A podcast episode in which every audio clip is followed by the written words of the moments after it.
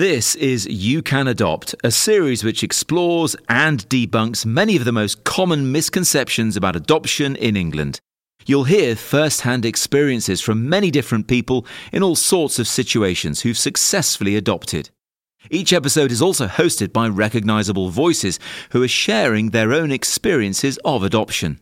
To find out more and to begin your journey towards growing your family, please visit www.youcanadopt.com www.uk.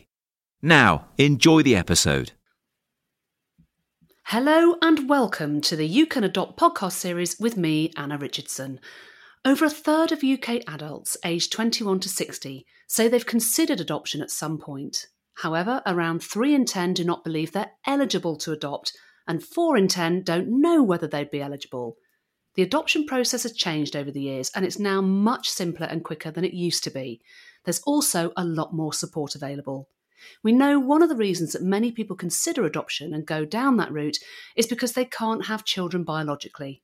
They may have experienced fertility issues and undergone various treatments, which sadly may not have been successful, ultimately leading them to adoption. Personally, at 49 and childless, I'm aware that my fertility days are over, so it's something that I'm giving serious consideration to myself. Today I'm talking to Lucy, who, along with her husband Oliver, adopted two girls. Welcome, Lucy. How are you? Hi, very well, thank you. Lovely to speak to you today. Can we just start from the very, very beginning? I'm a really nosy Parker, so I just want to know a little bit more about about you and Oliver. When did you meet? How many years ago? Um, we met 12 years ago, and um, we got married 10 years ago, and we knew that age really wasn't on our side with regards to um, fertility aspects, um, but knew we both wanted kids. Um, well, well um, can, can, I can I just ask you how old are you? Yeah, I'm 49. I shall be having my big five zero this year as well. Me too. 1970 girls. Yeah, I think um, I think I looked you up and you're three weeks older than me, something like that. Uh, can I just say, then we are both due a massive birthday bash. Yeah, definitely. At, at the 2020. Yeah. So we're, we're the same age, and yeah. you met your husband, so 12 years ago, got married yeah. 10 years ago. So, oh, I see what you're saying. So you were 39 when you married. Yep, yep. Did you know that you wanted to have a family? Yeah, we both always knew that that was, um, you know, something that we wanted individually, and then obviously when we met, it was a bonus because that, that was what we both wanted out of life, really. So yeah, and, and because of our ages, we knew it was something that we needed to sort of get on get on with straight away. Really, yeah. Well, I, I was hang around say, any longer. Yeah, I mean, we know, don't we, that for particularly for women, our yeah. fertility sort of falls off the drop of a you know edge of a cliff at around forty. Yeah. So for you at thirty nine, you got married. You yeah. both knew you wanted kids. So did you sort of start trying straight away? Yeah, we did. Um, I actually had my estrogen levels tested um, and discovered that they were lower than idyllic, really. Oh, really? Um, so, yeah, so I was prescribed um, a stimulant, estrogen stimulant, um, which I took for about three months um, and had various blood tests throughout. And whilst it had improved, it wasn't felt that it was sort of high enough really to continue with. And again, we didn't want to waste any more time. So, so, decided- so so you were taking um, uh, estrogen with the yeah. hope to have your own to stimulate your fertility more, so that you could have your That's own. Right. Yeah, to stimulate egg production or development. Okay, and so did you go down the IVF route at all then? Yes, we did. So after that, we actually started fairly quickly. So that was in the autumn, and then spring, we decided that we would launch straight into the IVF. We actually had four rounds of IVF. Yeah. So after this devastation, you're 43 years old uh, uh, I, I, guess that that desire to have and nurture a child just doesn't go away. No, not at all.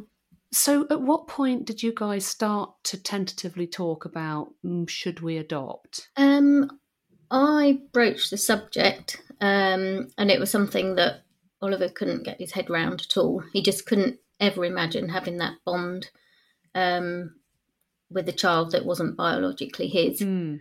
Um, so it was one of those situations where you sort of pick up conversation and then you get a negative reaction. So it's like, okay, I'll put that to one side for a moment. And in the meantime, I was doing lots of research and what have you.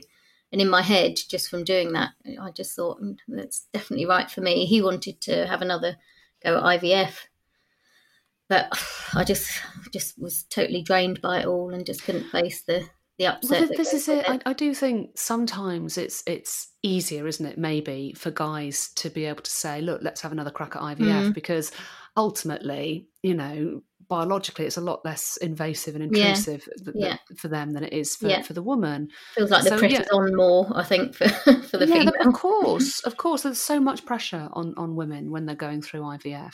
So you knew that adopting you still had that desire to nurture that desire to have a child and you mm. you felt comfortable with adoption after you'd looked into it. Yeah yeah definitely. did, did you have any preconceived ideas around what it might involve or be like? Um not really only um in the sense that people the preconce- preconception is the fact that it's difficult mm. um timely um so no. But for oliver what was his preconception around it um, I, he didn't have any um, links to it at all.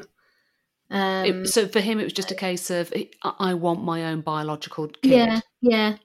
Do you think that generally um, people have preconceptions around the process of adoption? What what what do you think that that might be? I suppose there was almost like a little bit of shame attached to it, mm. so we didn't discuss it again with friends or family.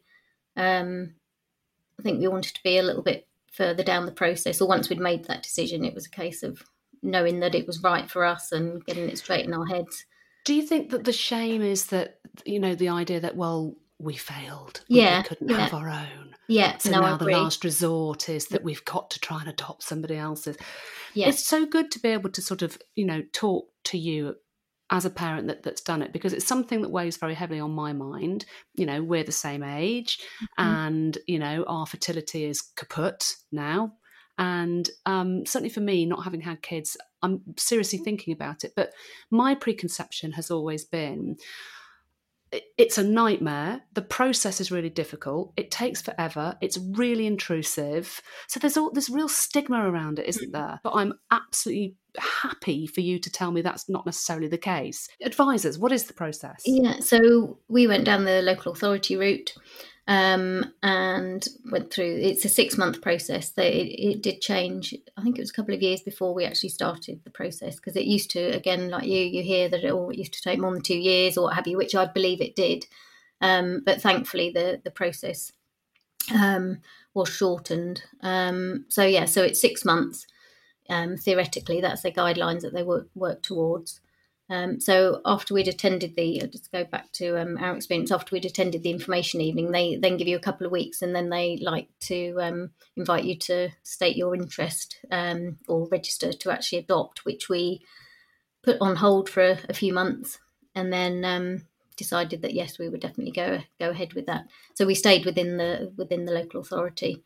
Um, so you're allocated a social worker at that particular point, and they guide you through um, through the process. So it tends to be broken down into two stages. We were asked to um, each give a referee, basically, so um, for a family member, and then three friends. So yeah, there were five altogether okay. that the social worker then contacted. They spoke to them initially over the phone, and then um, unless they're millions of miles away, then they like to actually meet them face to face as well. And what kind, kind of questions would they ask your family member or your friends then? Um, again, about the kind of people we are, any experiences they've had with us, how they know us. Okay, so you get you get you get thoroughly checked out. Obviously, yeah, your, your yeah, background so checked DBS out, and your suitability. Checks. Yeah, DBS finance checks. Um, and, and then what happens? Um, so once we'd got past that um, two months, so that was stage one, um, it then moves on to stage two and there's a lot of reading and um, homework really that you have to do, information that you have to put together. So family trees, support networks again. You don't have to have people literally on your doorstep. It's more about just knowing that there are people there if you're you come up against you know battles in things or just yeah just so that you you feel comfortable you're not totally on your own and and what exactly do the local authority offer when it comes to having a support network around you? Because you know you've said that adoption has changed now and that there's there's a lot of help out there. In the mm. shape of what? What do they do for you?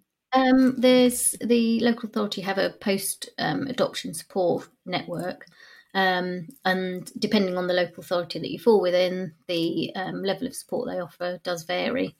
Um, so there tends to be networking groups. Um, some people who um, have belonged to one of those groups might set up their own group. Um, aside from that, um, there's a lot of courses, support courses that you can do, post adoption courses, which I've attended a fair few um, of. And it's lovely just to meet sort of fellow adopters. So you're allocated a social worker to actually go through the process until you're approved to adopt and then um, once that's taken place, then you have a, a, a post um, or a family finding um, social worker, as they call it. So yeah, we've been really lucky actually both times. so the process takes around six months from mm-hmm. your registering your interest to then being placed with your child. But no, to be actually approved as an adopter. Oh, to be approved. Yeah. So the six months is to be approved, um, and then with regards to being placed, there's no set time frame set time frame really on that um, because it depends what children there are in the pool that are waiting to be adopted, so to speak. And and what what did you say? What what were your criteria?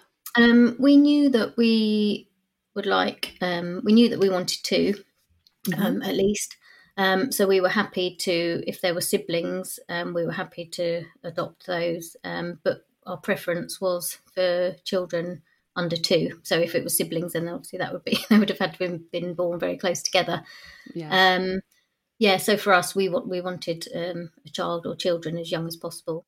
Did you decide to go for younger children because you wanted to avoid those emotional issues? Yeah, I guess that's part of it, and also just wanted them to be part of our family from as early on in life as they, they possibly could. Um, yeah, for sort of a sense of belonging, really, I guess, and for us to experience all those family things that we would have done, or as many as we possibly could, if we mm. have, would have had our own biological children. So. And what was the hardest part for you guys then during this process of, of being registering to being approved? Um, I think that, I mean, it is intense. Um, so I'm not going to deny that by any shape or form. But looking back, you can see why it has to be so.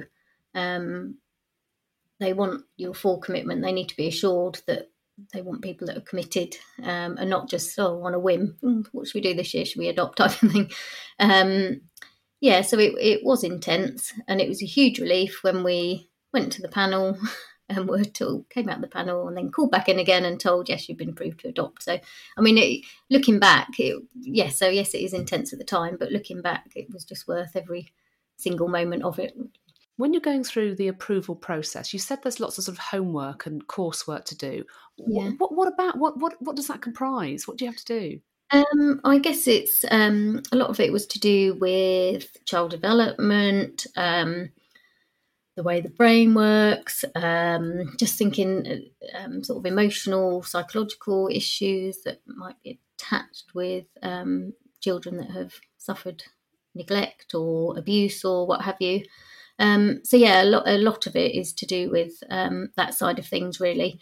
Um, and I'm quite conscientious, so I probably did more than totally necessary. But it was great for me just to sort of learn things and what have you. So there are things like putting together family trees, a chronology. You have to um, put together the yeah the support networks. Um, literally write is things like writing down every single address that you've lived at, what you did while you were there. So all wow. just literally sort of spelling out your life really on on paper. Yeah.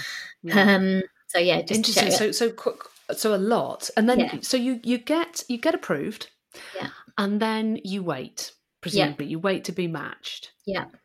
So and how we, long did that take? Um, first time round, we were actually matched within three. It was three months to the day, actually. Um, so we were shown some just before the panel. We were shown profiles of three children, um, just to, as examples, really, of children that were there waiting to be adopted. Um, and two of them actually fell by the wayside. Um, I think their birth families or um, other relatives were um, going to they were going down that route. But there was one little girl um, whose profile was still there once we were approved, so we expressed an interest in in that. Um, and then the social workers do various bits of homework, have to put together another report, and establish whether or not they feel you're, you're suitable, which um, they agreed we were. We had to be approved as suitable adopters, and then once you're approved, then they'll open the world to you basically, and um, yeah, and show you the children really that they're waiting to be adopted. So yes, but, after- and clearly they clearly they need to be satisfied that you are going to be the right parent and that child is going to be the right child yeah. for you. Yeah, that's right. Yeah. Okay, so so you were you were left with with one little girl yeah. out of the choice that that you were given. Yeah. And you decided she could be a good match yeah. for us. Yeah, definitely. So we expressed our interest, um, and then yeah, so she had a social worker, um, and we had a social worker. So they communicated and compiled the. So what with the little girl that that you were left with and you expressed an interest about? What was her background? Um, so she had had a tough start in life, basically. She would have been placed into foster care, presumably, to begin with. Yes, yeah. So when you decide that this is this is the child that I want to try and be matched with, presumably you then have to spend time with the foster parents. Yeah, that's right. So um, we were we were matched, um, and then we actually met her two weeks later. So it was quite a close call. So they it was they were quite keen for it to move really swiftly. Um, so yeah, so we it was a case of we had a, a week of introductions they call it. Um, so we went to the foster carer's house um, and they set a program basically, and they're all individually tailored to the circumstances, um, depending on where the child's living or you know, which route they're going down. So um, the program that we had was obviously tailored towards us. So we arrived at the, the foster carer's house, um, and they suggested that just one of us went in initially to start with, so not to sort of bombard her with two new faces. Yeah. Um, so she was in the lounge with the foster carer, and I was invited to go in first, and literally just walked into the room and sat on the settee. Um, and she just potted around and what have you. Um, then I just spoke to her as though you would do if it was a, a friend's child that you were in a room with. Um, so it was really quite natural. Didn't throw myself at her. Didn't want to and, frighten and her off or anything. When you first met her, then, and, and, you did that that first initial meeting, what were your feelings about her? Did did you like her? Did did you sort of, you know, or, or did you think, oh, I'm not sure, or did you fall in love with her? I mean, how how did you feel? We'd seen photos of her and read lots about her beforehand. Um, so yeah, you, you can never judge purely from that. But no, I guess we just went into it knowing that she was going to be ours.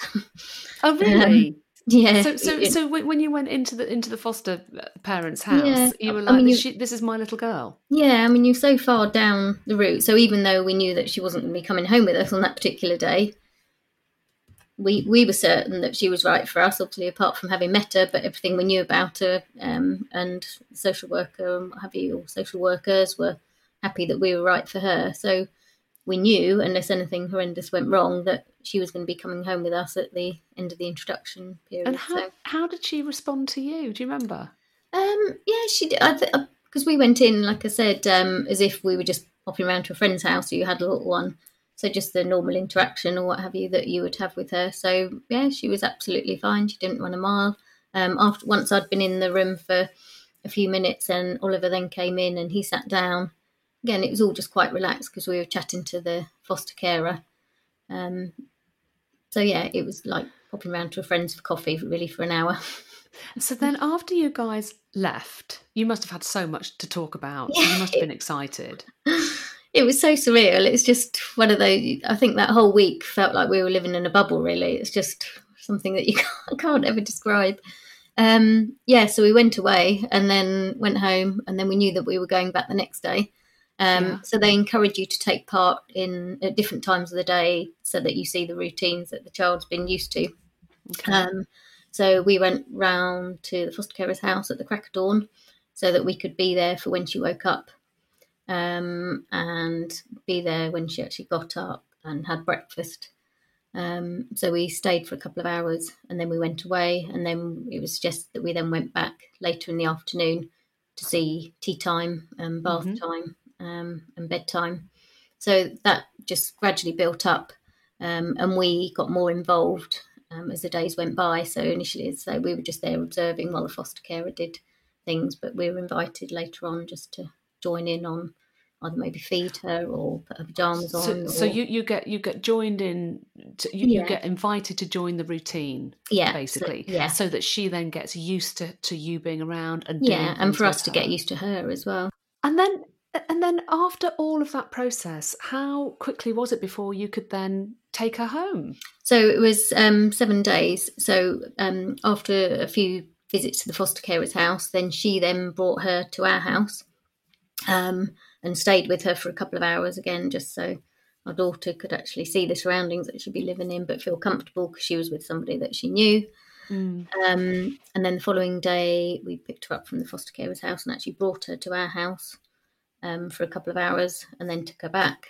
And then the following day, we brought her to our house um, for a considerable amount of time. She had tea, a bath, pajamas on, so everything ready for bed. And then we just popped her in the car, took her back to the foster carer's house, and then the following morning we picked her up and never took her back.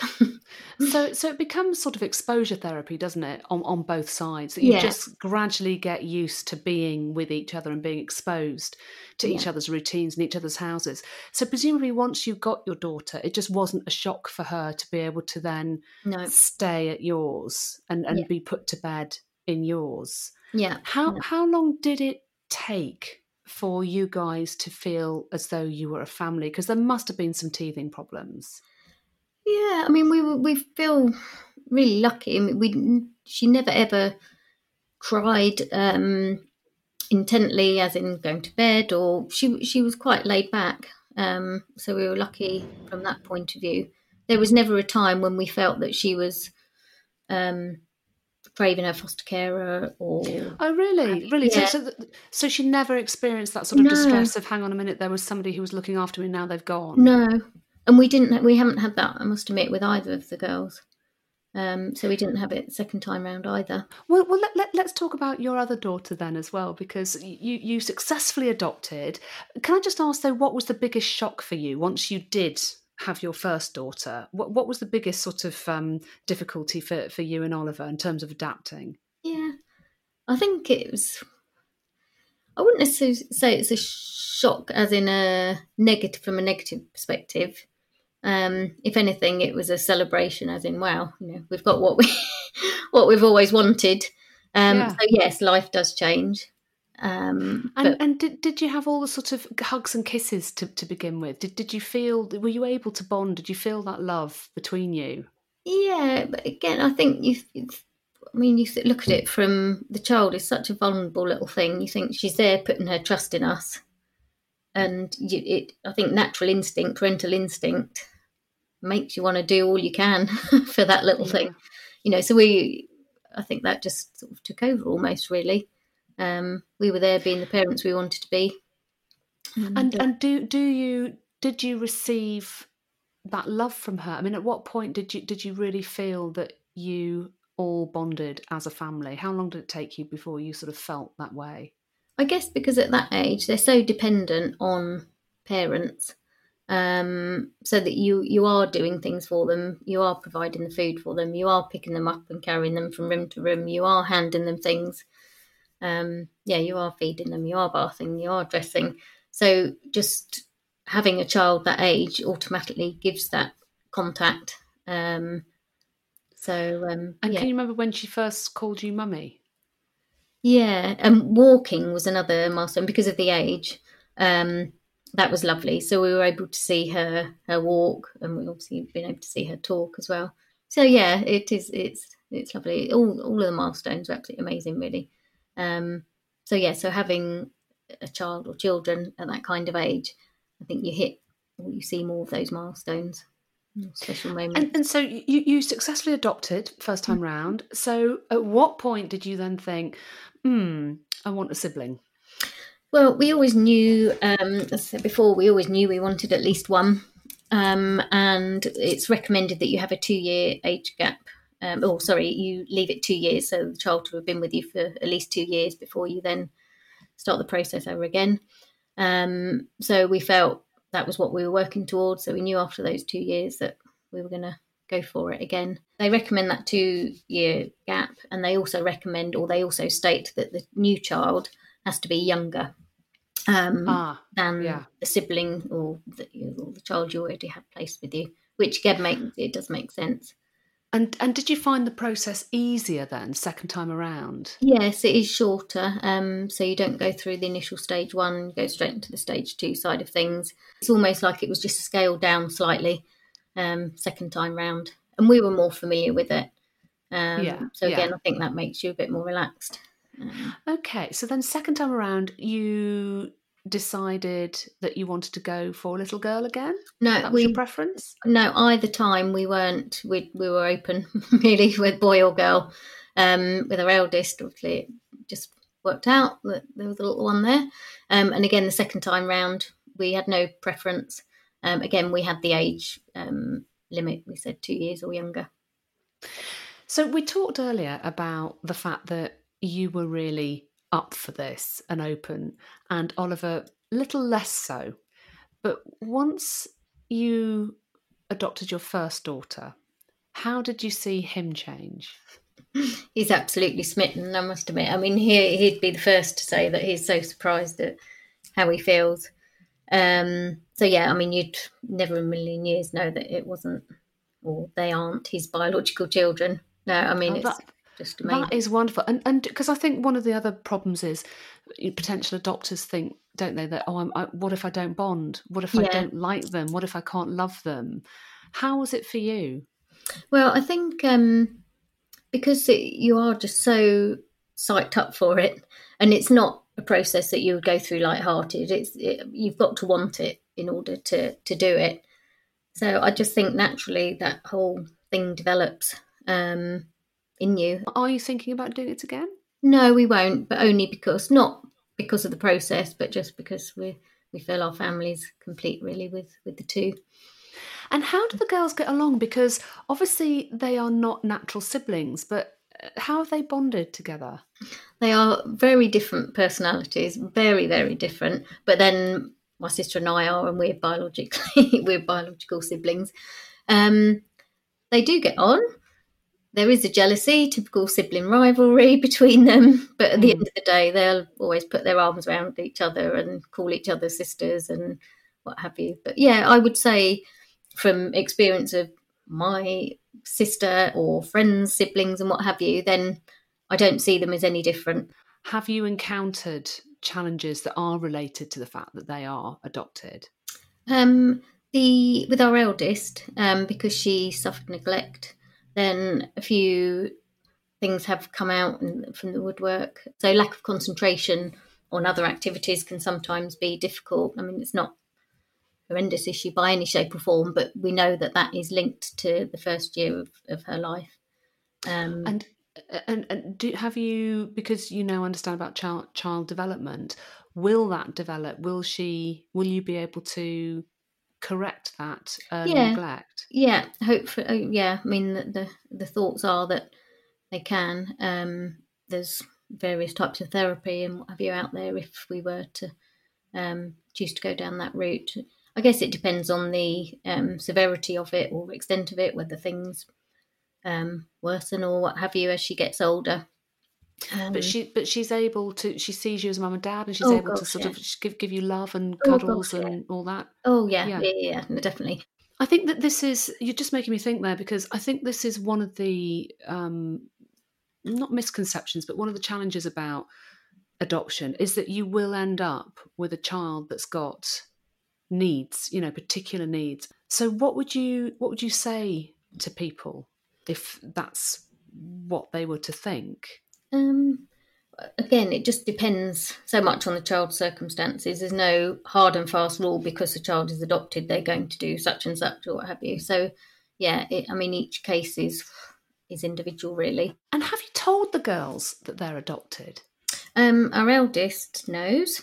Um, it's all done in an age appropriate manner. Um, obviously, when we were adopting our second, we had to explain, oh, hang on a moment, so you're going to have a little sister that's joining the family. Um, so, yeah, so that was a good way of, sort of making a point of talking about it, but it was done in a very subtle kind of way. Um, she knows that she doesn't. She didn't come out of my tummy. She knows that I am her mummy, but she didn't come out of my tummy. Um, she knows the Christian name of her birth mother, um, and she's only spoken about her a couple of times. Actually, just asked a question, a couple of questions. Oh, did such and such do that, or did she do such and such? But um, no, at the moment, I mean, up until now, we've never had any other questions or reference to it. So I'm sure so, as they get older, their brains yeah. will be whirring and things will hit home more, um, and we'll share more things as as appropriate, really. Um, so, so both the girls have taken it in their stride for now. Yeah, yeah. Do you wish that you'd considered adoption sooner, given everything that, that you went through with the IVF? Um, no, we feel comfortable with where we are. I think if we hadn't have done the IVF, we'd always be wondering. I mean, it was fine if we were starting from scratch now. Then no, I wouldn't be doing IVF. I would go straight into the adoption side of things. What advice would you give to anybody else considering adoption now? Um, you've definitely got to give it a lot of thought, but I would say do it. um, definitely. I mean, we just never ever look back. Um, and whilst there isn't ever a, a, perfect life, we've got you know the family that we've always wanted. Um, and yeah, I think you forget all the. I mean, I've obviously never gone through childbirth, but you always hear the analogy as in, well, it obviously can't be that bad. Yes, it's horrendous, but it obviously can't be that bad because people go back and do it time and time again. So, mm. and I would say that, I, uh, you know, adoption is probably a similar kind of thing. So, yes, while there's highs and lows and it's intense going through the process, then you've got to think about what you get at the end of it. And how has your life changed? Um, it's never been busier. um, it's very full on. Um, I went back to work um, after our eldest um, and worked up until um, our youngest joined us. And I actually had um, 10 months off work. Um, so, yeah, life's busy. Lucy, thank you so much for your time today. And um, massive congratulations to, to you and to Oliver on your complete and happy family. Thank you. It's been a pleasure to talk to you. It's been lovely. Thank you. Thanks for listening to this episode of You Can Adopt. The whole series features many different and interesting stories from adoptive families, so please do check out the other episodes. For more information, visit www.youcanadopt.co.uk and begin your own journey towards growing your family.